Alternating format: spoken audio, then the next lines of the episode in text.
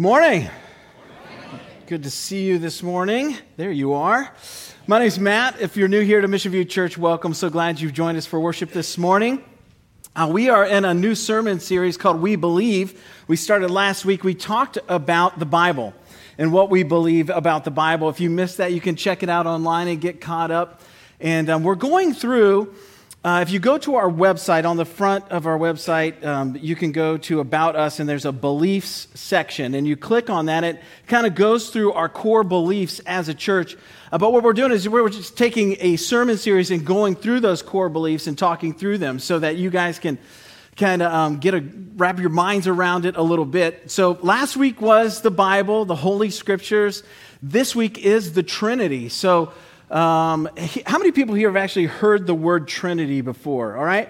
Yeah, awesome. If you haven't, uh, Trinity is actually not found in the Bible. The word's not found in the Bible. It is a, a word that uh, man created to kind of convey how God describes himself. That, that God is three in one, that it is one God and three persons Father, Son, and Holy Spirit.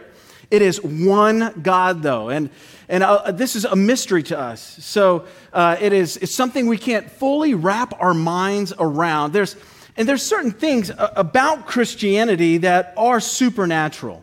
There's, there's certain things about our faith that, that requires faith.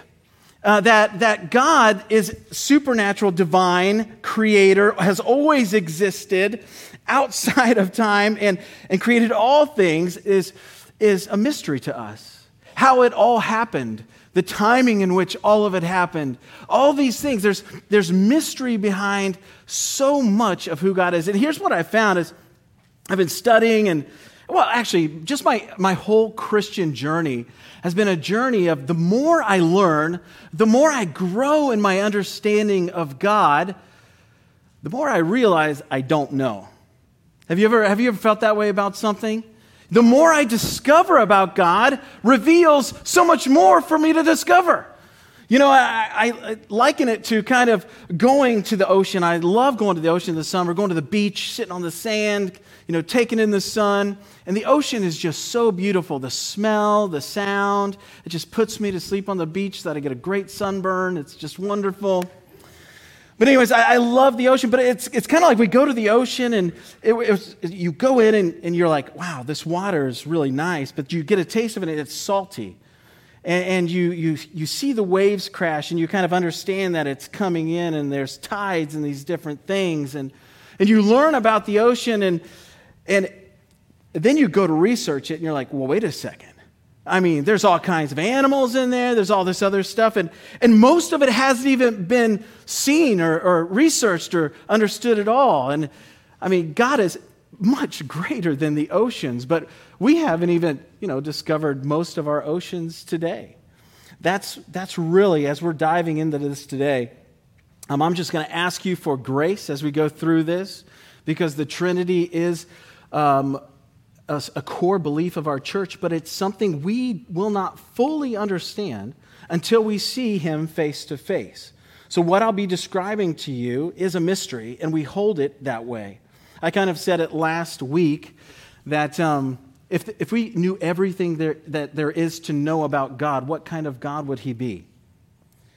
The very idea of this divine being, our one and three, three and one God, is a mystery to us, and it's something we should hold in that way. So, uh, these are spine issues. You hear me talk about spine issues and rib issues. There's things in our Christian beliefs that we would say are rib issues. These are things that great theologians over the centuries have debated and talked about and worked through and disagree on.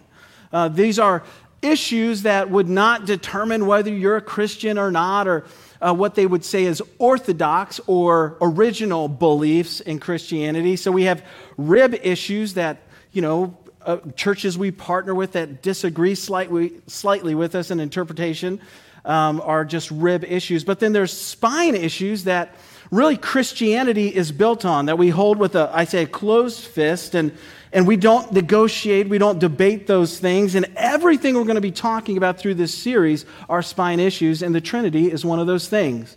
that God is triune or he is Trinity. Three perfectly unified, but is one God. A lot of people struggle with this. And it's understandably so because it is a mystery. So if you ever have a chance to talk to a Muslim friend, and hopefully you do, um, they, this is one of the sticking points for them. They, they think that Christianity is polytheistic or many gods because of this doctrine of the Trinity. But we can tell them no, this is one of the great mysteries of a divine God, that He exists three in one. He is one God. We are monotheistic. We serve one God. So this is going to be fun. I'm really excited about this. And um, I hurt my neck this past week, so left side, I'm sorry if I don't turn to you as often. Right side, you're going to get the best of the sermon today, okay? I, I blame it on the water skiing, okay?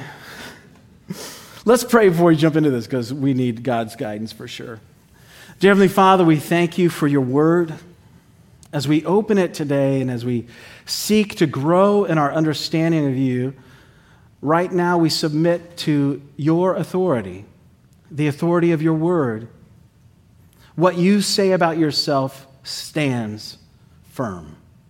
We submit to that, Father. God, I pray that your Holy Spirit would illuminate the truths of Scripture to us right now. That we would walk out of here with a better understanding, a deeper understanding, and a deeper appreciation for what we don't understand about who you are, about how you love us, and about how you want to interact with us and care for us and reveal who you are. So, God, we pray for, for a, a fresh revelation of your, your foundational and eternal word. Come and open our eyes, Father, by the power of your Spirit. In Jesus' name, amen. All right, Trinity means triune or three in one or tri-unity. We can define the doctrine of the Trinity like this. You might want to write this little definition down. It, it should pop up on the screens. It might not because um, I don't know if I got this in there in time. But God eternally exists as three persons Father, Son, and Holy Spirit. And each person is fully God, and there is one God. That's our definition for the Trinity. The doctrine of the Trinity is progressively revealed in Scripture from the Old Testament to the New Testament, miraculously cohesive about the Trinity. Now, think about this for a second.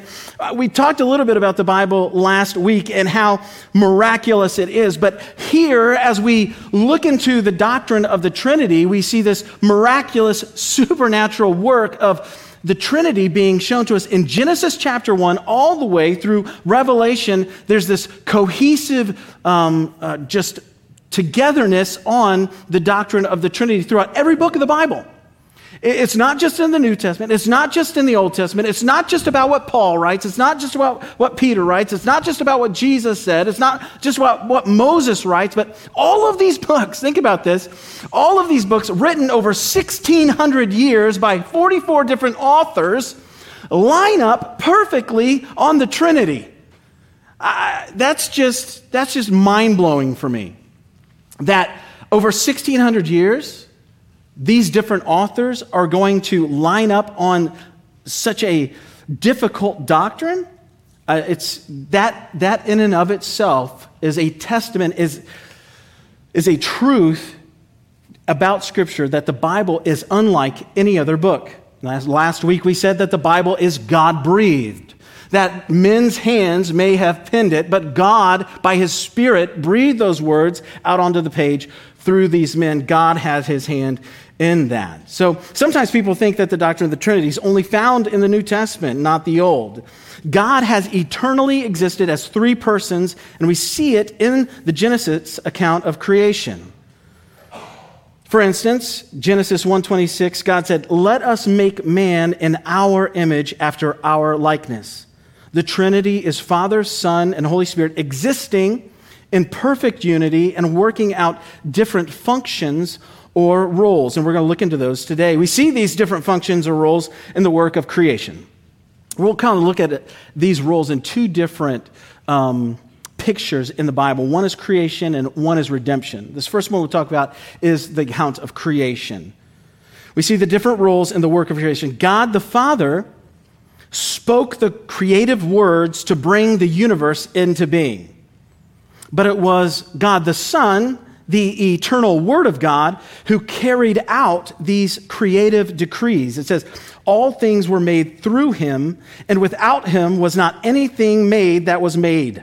That's in John 1 3, in reference to Jesus. Moreover, in him all things were created in heaven and on earth, visible and invisible, whether thrones or dominions or principalities or authorities. All things were created through him and for him. We see this all throughout Scripture. Just a couple references here for you. Colossians 1.16, Psalms 33, 6 and verse 9, 1 Corinthians 8, 6, and Hebrews 1, 2. I'll put my manuscript up online so you guys can grab some of these references because I'm going to blaze through these things this morning. Now, the Holy Spirit was active in creation as well in a different way. It says that he was moving or hovering over the face of the waters in Genesis 1 2, apparently sustaining and manifesting God's immediate presence in his creation. And that's what we see that in Psalms 139 7, and also that earlier reference in Psalms 33 6. Now, that's the creation account and a Trinity representation there. Now let's look at the work of redemption, the work of his redeeming us. There's also distinct functions. God the Father planned redemption and sent his Son into the world.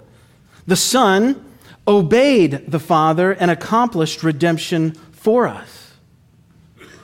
Now, it's especially the role of the Holy Spirit to give us regeneration or new spiritual life. He sanctifies us, He empowers us for service.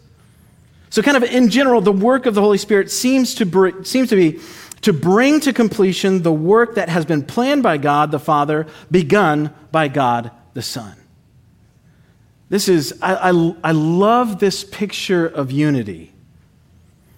I love that we can see submission of the Son to the Father, that God so loved us, God the Father so loved us that He sent His Son.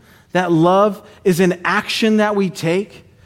The obedience of the Son, leaving heaven, coming to earth. We're going to get into this really deeply today. And the Holy Spirit coming as Jesus ascended and sent the Spirit to live in us. Just an amazing picture of what what real unity looks like. In our original doctrinal statement online, if you were to get on there right now on our website, this is what our, our website says on our doctrinal beliefs about the Trinity. There is one God who exists as three persons Father, Son, and Holy Spirit. And there's three scripture references under there that we use that point to the Trinity in scripture. Here's the three references I'll read for you today. In Matthew 28 19, in the Great Commission, Jesus says, Go therefore and make disciples of all nations, baptizing them in the name of the Father and of the Son and of the Holy Spirit, teaching them to observe all that I have commanded you. And behold, I am with you always to the end of the age. He's talking about baptism. We baptize in the name of the Father, the Son, and the Holy Spirit. One time, though, showing that Trinity. If we have any brethren friends out there, it's not three times forward for us. That's okay. It's okay. You can do that. The brethren can do that. But at Mission View Church, we baptize one time in the name of the Father, the Son, and the Holy Spirit, joining in Christ right there. It's just a beautiful picture. In 2 Corinthians 13, 14, the grace of the Lord Jesus Christ and the love of God and the fellowship of the Holy Spirit be with you all. And 1 Peter 1, 2. God's word says, according to the foreknowledge of God the Father and the sanctification of the Spirit, for obedience to Jesus Christ and for sprinkling with his blood, may grace and peace be multiplied to you. All right, so here's how we're going to break it down. We're going to talk a little bit. I'm just going to give you your fill ins right now. You can write these in your notes in the program you got as you came in. Uh, the the fill ins are this God the Father, that's the first one. Can anybody guess the second one? God the Son. Anybody guess the third one? God the Holy Spirit. Man, it doesn't get any easier than that, right? But here's a couple of things I want you to write down under each of those fill ins. The first one is under God the Father, right? God the Father loves, and God the Father sends. Under God the Son, write these two phrases Jesus loves, and Jesus came.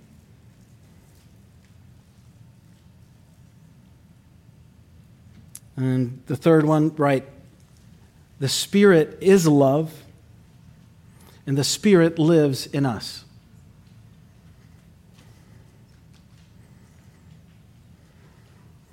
God the Father planned redemption and sent his Son into the world. The Bible tells us that God so loved the world that he sent his only begotten Son for you and me.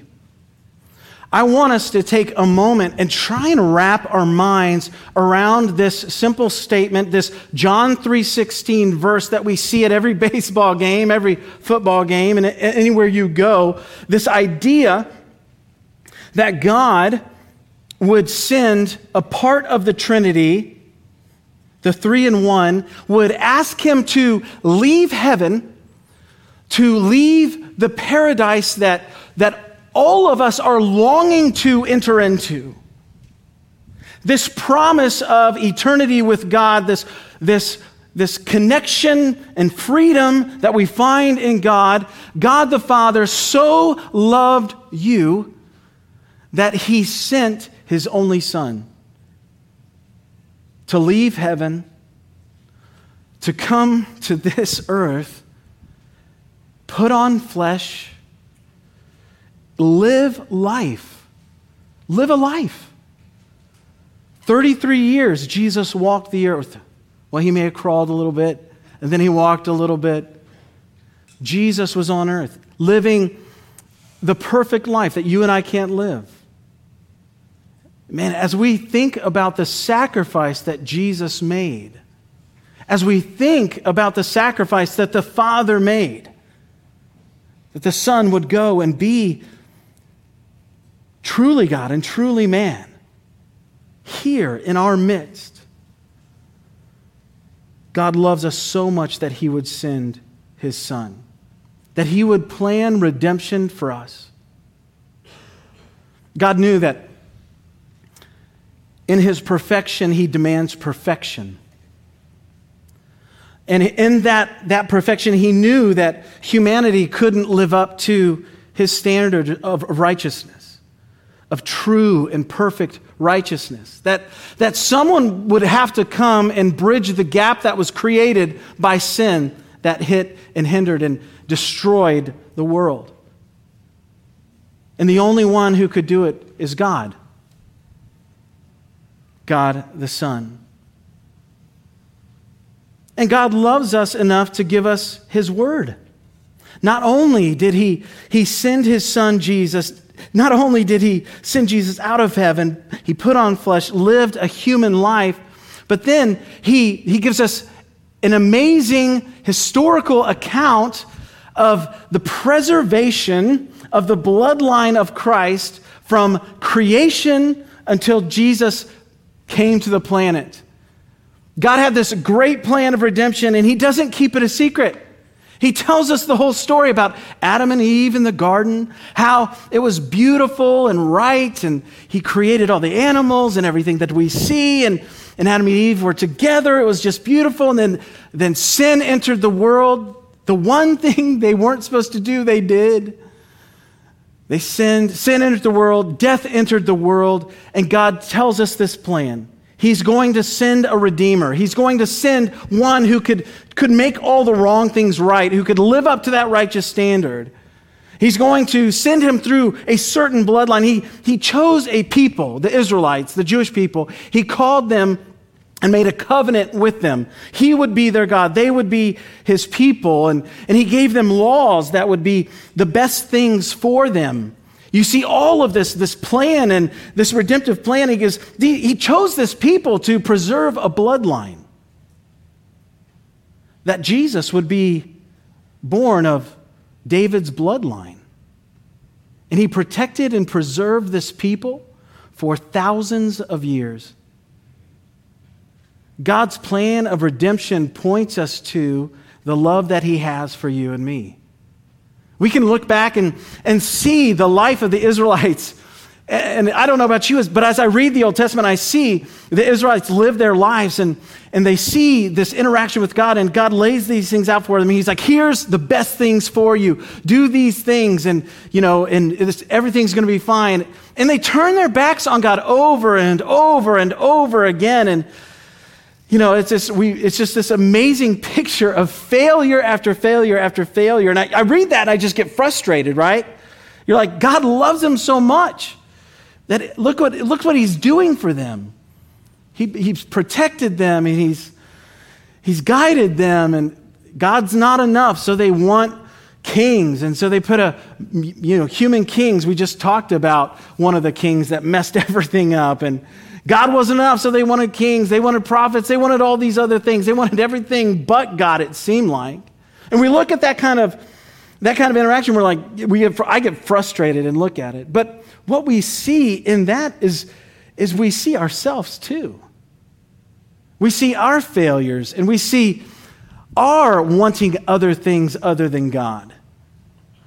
But God is faithful because He loves us. He was faithful to the, to the Israelites over and over and over again, and He's faithful to us over and over again. He preserved this bloodline. Jesus came through the bloodline that God preserved, God the Father preserved. God loved us enough to preserve His word, to preserve His promise and His covenant that He made over the centuries, over the centuries. And God loves us so much that He reveals Himself to us through His creation. I love the um, like the Hubble telescope stuff. Have you guys ever been on like NASA's site and seen like the galaxies, the, the Milky Way, and uh, a pastor friend of mine, he's a, a, photographer. He just went up to Alaska and he was up there to do photography and he took all these amazing pictures of like the northern lights and different things and he throws them up on his Facebook page. And I just sit there and look at them and they're like really high definition and they're just amazing. It's unbelievable. I mean, as, as, we look into the skies, the stars, the Milky Way, the comets, the meteor showers, the universe, the galaxies that go on and on and on, and then so much of space just waiting to be discovered to reveal to us the greatness and majesty of a creator. We are a speck in the universe, and even smaller in comparison to all of the heavens. Get this gravity holds us to a rock spiraling around a giant ball of fire that warms us and doesn't burn us up. And then we have a moon at night that brings light in the night sky. And that burning rock brings light to us in the day. In some strange, crazy, dare I say, miraculous way, Earth supports life. What a coincidence. What a coincidence. This ball of rock, the earth rotates once every 23 hours, 56 minutes, and 4.09053 seconds. It's called the sidereal period, and its circumference is roughly 40,075 kilometers. Thus, the surface of the earth at the equator moves at a speed of 460 meters per second. Anybody want to give a guess at miles per hour? 1,000 miles per hour and we're walking on it. We stay stuck to it for some crazy reason. Just some accident, you know? Just some accident. No. All of creation, all of creation reveals a creator God. It reveals our God. Then we have the mountains and the cave systems all around the planet that's still waiting to be explored. They contain life and animals and insects that are yet to be discovered. Bigfoot, maybe? Anybody? Loch Ness Monster in the oceans? I'm just saying, it could be out there. God the Father loves us so much that he sends. Sends. God the Father sends his Son to come and fix what we broke. The Father is perfect, perfect, perfect in righteousness. This means that when injustice is done, it must be made right. And the only one able to make injustice right is a perfect and righteous God. The only one who knows the true cost of sin, the only one who knows the true cost of sin is God. We get a picture of it. We may feel the pain or some consequence, but the full measure and weight of sin is only ultimately realized by God. Therefore, He is the only one who can bring ultimate justice. He is the only one who can make all the wrong things right. And that's what He promises to do in His Word. You see, we have to get a bigger picture of who God is. We have to admit that there is so much we don't understand because God is so great and so vast and so far beyond human comprehension. So oftentimes, our theology falls apart because we think we can actually wrap our minds around it. Now, I'm saying that, and I think that we can wrap our minds around what Scripture reveals to us. And we should study. We should study theology, the study of God. We should study Him and learn about Him. But once we get to a point where we go to the ocean shores and we smell the, the salt water, we taste the salt water, and walk away from the ocean saying, Well, now I know everything there is to know about the ocean. I'm an ocean expert. Ask me anything. That's when we get into trouble, and we do the same thing in our theology. Hey, I, I, read the Bible in a year. I, I really know everything now. Ask me anything. Right? Or, or we, we've, we've done every Bible study, we've read every book, we went through seminary, we've done all these things, and now, you know, I'm, I'm kind of, I'm, I'm not bragging or anything, but I'm, I'm something of a theologian. You know? No, there, there are things we can wrap our minds around, but let me just tell you when it comes to knowing God, we need to be careful because you can never, ever, this is so good, guys, you can never, ever expose, exposit, understand fully everything there is to know in Scripture.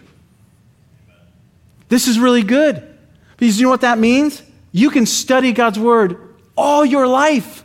Every day, if you studied His Word 24 7 for all your life, you would still learn new things every day of your life. His word is full of goodness and revelation about who he is and what he's done and what he wants to do. It's the past, the present, and the future. It's all revealed in scripture. God shows us what he's going to do, how he interacts with us, what his plan is. It's all right there at our fingertips. And you can never, ever just pull everything there is to know out about him.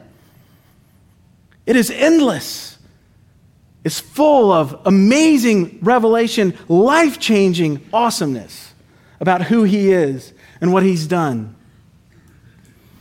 We know that God the Father has wrath be- towards sin because sin is a direct offense towards Him, because He is pure righteousness. He has never sinned, He's never thought about sin or sinning. God is perfect righteousness. And there's no analogy I can bring to you for this. I uh, the closest I can come to would be like, you know, parents, all the parents out there, if you have little kids, I mean, they're just sweet, right? Most of the time. Sometimes they're vipers and diapers, I get it. But most of the time, they're just so sweet, they smell so nice. You want to kiss them on the forehead, right? They're just wonderful. And they don't, I mean, they don't know wrong from right. That's why we're parents and we have to parent. We have to teach them wrong from right and all this other stuff. And, and they're innocent, right? They don't know what goes on in the world for the most part. They're just this, they have this innocence about them. You would never take your three or four year old to the worst R rated horror movie that Rob Zombie puts out, would you? they would be scarred for life. They've, they, have they have never thought about murder or, you know, grotesque horror things like Rob Zombie does on his movies. Disgusting. You would never take a three year old or four year old and show them that. They, you would, it would just destroy them. They'd nightmares for life, not just for a week, right? They don't, they don't have a gauge or grasp for that. It would be, it would just be scar them scar them. God is perfect and pure, even more so than your three or four year old. He knows no sin, thinks no sinful thoughts. And every sin that humanity commits is a direct offense towards a holy and perfect God. We get an amazing picture of this in Scripture in the life of King David, who the Bible says is a man after God's own heart. David sins with a woman named Bathsheba, commits adultery, gets her pregnant, calls her husband back for more, and says, Hey, you've been working really hard at war. Why don't you spend the night with your wife? He says, I'm, I'm not going to spend the night with my wife when my men are out dying on the front lines.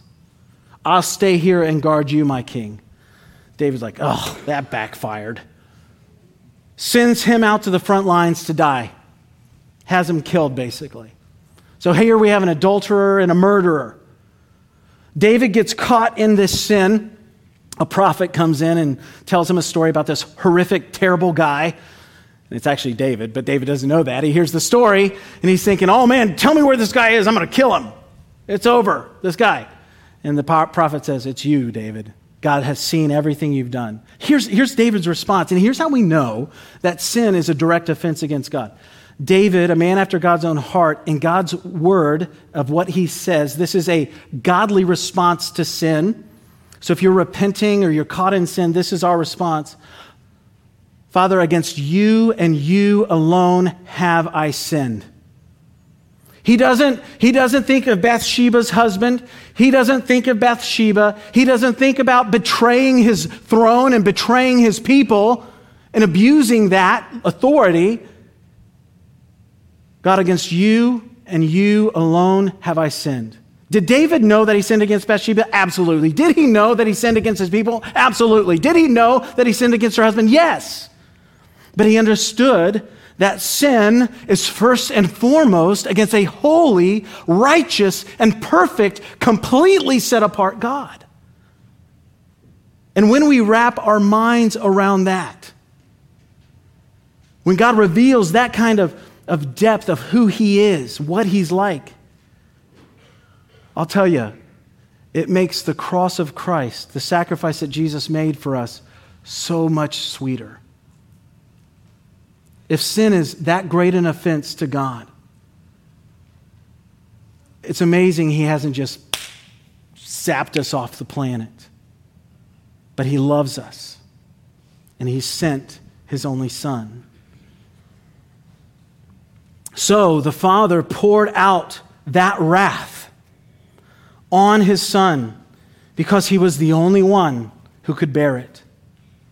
So God the Son was sent by God the Father to make a way for us to be in right relationship with God the Father through God the Spirit living in us.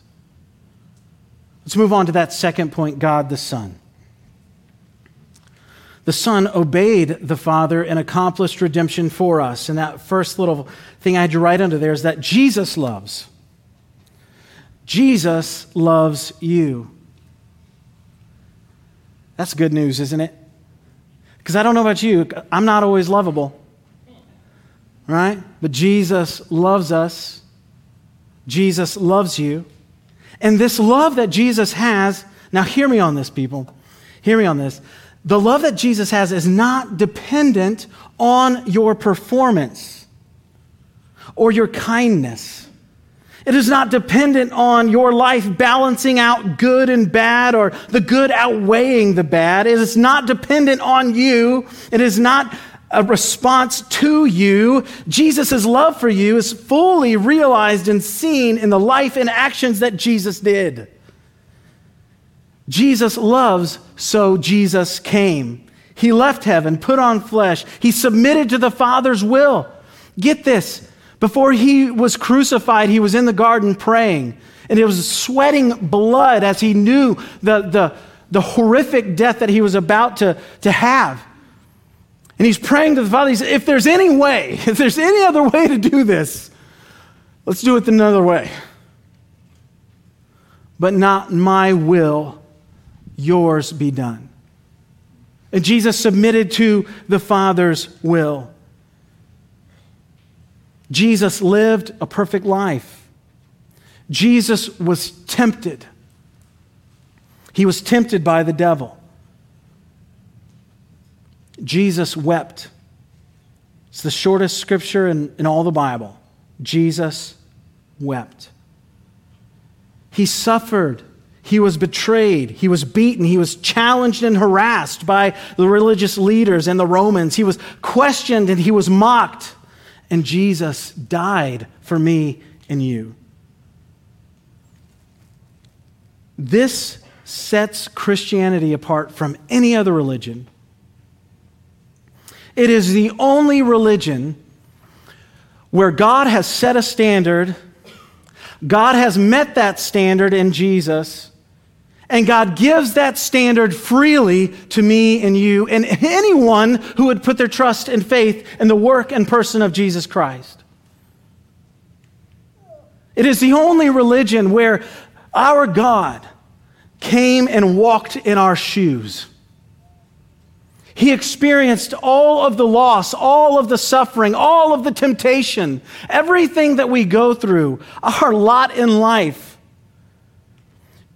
This is so reassuring because when you're going through a hard time, when life is tough, and you go to God in prayer, you're not going to some little dude sitting on a cloud playing a harp who's totally disconnected from what we experience and what we're going through. You are praying to a God who suffered, who was betrayed by those closest to him, beaten, lost a loved one. He cried. He wept when Lazarus, when he heard Lazarus had died. Did he know he was going to raise Lazarus from the dead? Absolutely. But he wept in the death of Lazarus. We serve a God who is acquainted with our grief. And what a great reassurance that is. Because when we go to Him in our grief, I believe He weeps beside us. He holds us.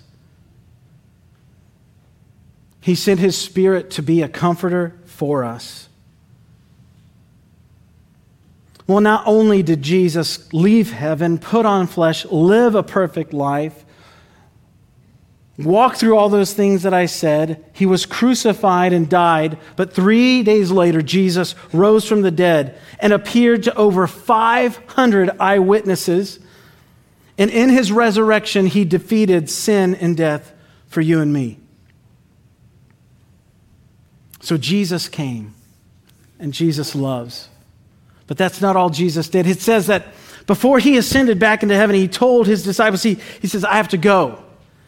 Because it's, it's better that I go because I am sending my spirit. And it's, it's better for my spirit to be here than me to be here in the flesh and in person with you.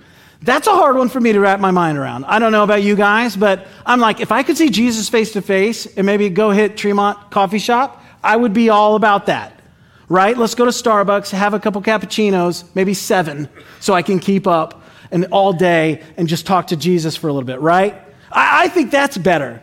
But God's word, Jesus knows what's better. God knows what's better for us. And Jesus said, It is better that I go and send my spirit to live in you. So we're living on this side of Jesus' coming, his ascension. He's in heaven. We live in a place where the Holy Spirit actually lives inside of every believer.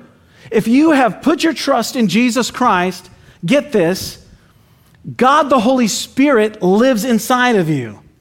This is really, really good news. And that, Jesus said, this is better. This is better than me being here in the flesh. So, the third point God the Holy Spirit. The Spirit is love. Now, I wrote this because God says He is love. God is love. So I could have said, God is love, Jesus is love, the Holy Spirit is love, because they are. That's how he describes himself. Just a side note, just put that in there. But the Spirit loves, and he reveals love, and the Spirit lives in us. And the Spirit's job, one of the main jobs of the Holy Spirit, is to point us to Christ to point us to the work that Jesus did. The Spirit, the Holy Spirit, illuminates the scriptures and brings understanding to us. The Bible teaches us that you can read God's word, you can study God's word, you can devote your life, you can become a professor of scripture and not have any understanding of it whatsoever. The only way possible for us to read Scripture in a saving way, the only way possible for us to read the Bible and it actually change our lives and do the supernatural work that it says it does, is for the Holy Spirit to actually reveal it to us or illuminate it to us and bring understanding and change to our hearts. That's what the Holy Spirit does. That's what God the Holy Spirit does in you. So when I stand up here and I talk about all this stuff, it, it is all just bleh. Unless God the Holy Spirit starts to do a work inside of you. I and you and everyone watching online are 100% dependent on God the Holy Spirit doing something inside of us right now. And that's what we trust happens. I truly believe that God the Holy Spirit changes us as we open His Word, and it's what I'm completely dependent on. Like Paul said, I don't bring you smooth words. I don't have all these great little sayings for you. You know, the wisdom of man I bring is not what I bring you. Paul said, I don't bring you any of that stuff. I bring you Christ and Him crucified. Period. And that's what I bring Christ and Him crucified. So here we have God the Father, God the Son, God the Holy Spirit. All of this theology and biblical truth about God existing in three and one. How does this truth affect us in how we live? I want to get real practical now. As we've talked about God the Father, God the Son, God the Holy Spirit. So what? What does it mean for us in our lives every day? So I'm going to start this way. I'm going to ask you a quick question. You don't have to answer. Who's the most important part of the Trinity? Okay? Who's the most important part of the Trinity? Any God the Father people here? Team God the Father. Okay, Team God the Father. Okay, Team God the Son. Team Jesus, anybody? Jesus? Team Holy Spirit. Do we have any Team Holy Spirit people here? The Holy Spirit? No. They are all one. One is not more important than the other. One is not more valuable or respectable or more important than the other. They are one Father, Son, and Spirit God. Get this. We so often equate roles we fulfill with value or worth. Did you hear me on that? We as human beings tend to equate value or respectability or worth with the roles that we actually live out. But God in his Trinity, his triunity, models the beauty of true unity and submission. The roles that they fulfill do not determine their value, worth, or importance. Get this in God's kingdom, value, worth, and significance are not determined by the role God has given you. I don't think you heard me on that. I, I thought there'd be a lot of amens. In God's kingdom, value, worth, and significance are not determined by the role that God has given you. Get this. In God's kingdom, we each find our worth, value at the foot of the cross, not in what we do for Him, but what He did for us. This is identity. This is who you are. And I am telling you right now that for your entire life, from the moment you were born until the moment you go to see Jesus, the world is going to try and tell you you have a different identity. And it's going to say, find your value, find your worth, find your importance in what you do. Find your value, find your worth in, in the role that, you, that you're living out at home, at church, or wherever it may be. But God says every one of us is infinitely valuable because He sent His Son to die for us. And that's where we find identity and value. So, roles in the family and church do not reflect a person's value or worth. In fact, the family points us to a beautiful representation of the Trinity. Husbands, lovingly and self sacrificially leading his wife as, as, as Christ loved the church and died for her. The wife lovingly submitting to her husband as unto the Lord. And the children honoring their father and mother. And let me just tell you, analogies fall short when we talk about the Trinity, so I know I'm going there, but it's, it's a mess. But we do. We get, a, we get this amazing picture of what true unity lived out could be. If we just found our value and worth in Christ, not in what we're doing. Unity in diversity through subordination. The world looks at this subordination as a bad thing. Seriously. They think it's, they think it's terrible. You can look it up. I looked it up. And it says, you know what the definition of subordination is? Inferiority. Inferiority. Jesus submitting to the Father means he's inferior. No, not at all. They get it completely wrong. As if Jesus were inferior to the Father or the Spirit. How ridiculous is that? We need to throw away that type of thinking and submit to one another out of love and obedience to Christ and not find my value in what I'm doing for Jesus, not find my value in, in what role I'm living out at home or at work or whatever it is. I find my value in who Christ says I am. I find my value in this that the very creator God of the universe left heaven and died on a cross for me. And you, and you know what that means? You have eternal value. That God loves you enough to die for you means that you have value beyond anything you could ever imagine. That's how much God loves you. So we have this triune God, this triunity God who models perfect unity, perfect submission, subordination to one another. There's no inferiority between Father, Son, and Holy Spirit. They are one God.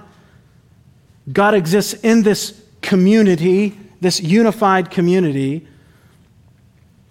So, what's that mean for us now? Well, we talked about identity a little bit, but let's talk about the church as we're sitting here in church.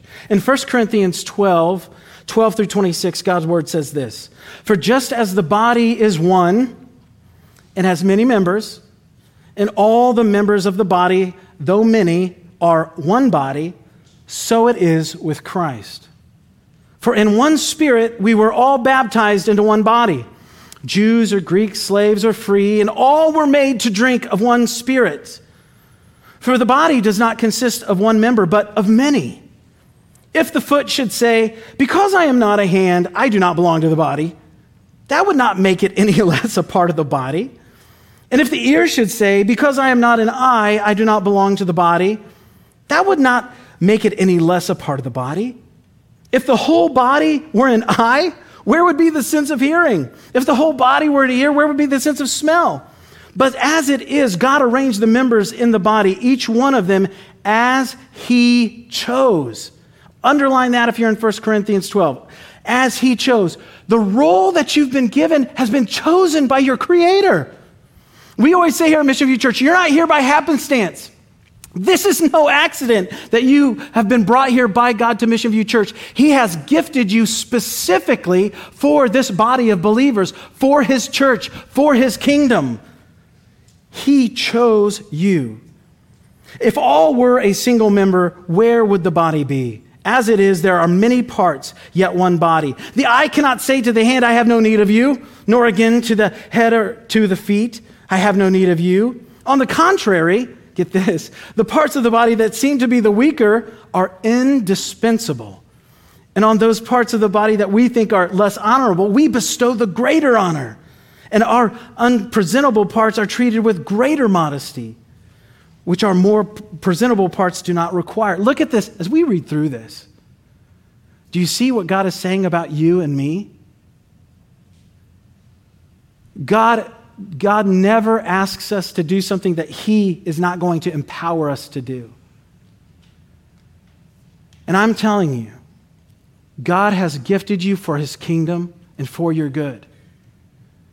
And as we look at the Trinity, the doctrine of the Trinity, what we take away from it, this is the big takeaway. we live out that kind of unity with and for one another, submitting to one another in love, so that the world will look in and see something that they've never seen before. There's no one person that is less valuable in the kingdom of God.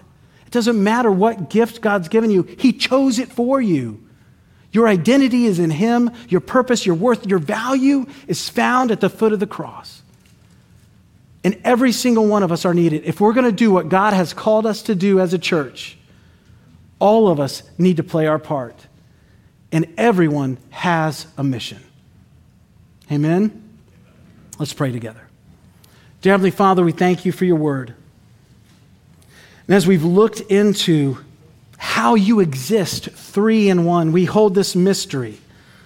We hold this tension of not fully knowing, but knowing partially. And in that, that partial revelation that you've given us, we know that we are to live out our lives together in unity for you, as you've modeled so beautifully for us in the Trinity. So, Father, I just pray for everyone here right now. The gifts that you've given them, God, I pray that you would call them forth, that they would step out and live out their role, their part in your kingdom, God. That we wouldn't be worried about worth and value in the things that we do, but we would find our identity and our worth and our value in you, Father. Help us to be more like you, Father. Grow us and change us for your kingdom and for your glory. In your name we pray. Amen. Let's stand as we sing our closing song this morning.